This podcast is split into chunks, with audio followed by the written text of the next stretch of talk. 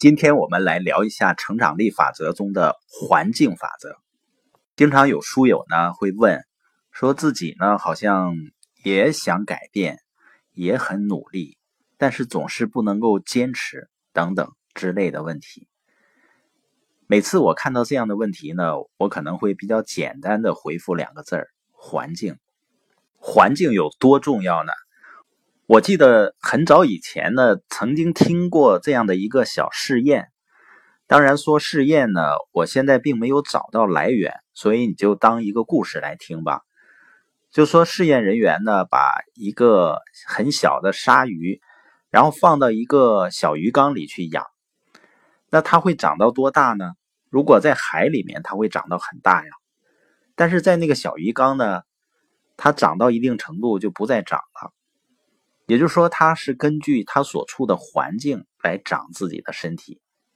这个例子呢，虽然没有考证，但是我坚信环境对一个人的影响，就类似把一个鲨鱼很有潜力、长得很大的鲨鱼，如果在它小时候放在一个小鱼缸里，它实际上就长不大了。还有一次呢，我记得是多年前，我遇到一个朋友。我见到这个朋友的时候呢，当时吓了我一跳。为什么呢？因为他整个的面色啊是那种灰土色，而且呢目光呆滞，就你会感觉他好像是马上就不行了那个样子。聊起天来呢，他就说起他是养鸡的，他随行那个朋友呢，就说他那个鸡啊，就是属于快速出笼的，就是三四十天就能够养大。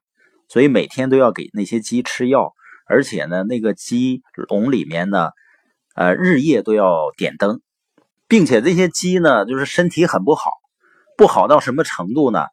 他说他们去喂饲料的时候啊，都不敢大声咳嗽或者打喷嚏，如果咳嗽打喷嚏啊，就能把鸡给吓死。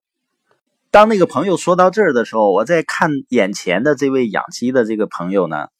发现他跟他们描述的那些鸡呢，好像有些类似那个形态。因为这件事情啊，给我印象是非常深刻的。我就感觉到环境嘛，对人的影响是很大的。而且，如果你回想一下自己人生中那些有重大改变的时刻，实际上都是因为环境出现了一些变化。我们前面讲的沙漠之花华丽丝，它也是因为。来到伦敦，并且坚持留在伦敦，所以才会有后面的发展。说到这儿，是不是可以为我们的不如意找一个借口呢？你看，确实是因为我的环境不行嘛。马克·凯恩曾经说过啊，在人生的道路上，第一步就是你要拒绝成为环境的奴隶。我记得以前曾经看过一个类似于采访，一个老人呢就说他在年轻的时候啊。因为名单被串了，所以呢，他被分配到大西北，就是一个荒漠的地方去工作。那一辈子呢，他说自己就被困在那个荒漠里了，很不如意。但你发现呢，也有跟他同时一起去的人，待个三五年呢，自己跑回来了。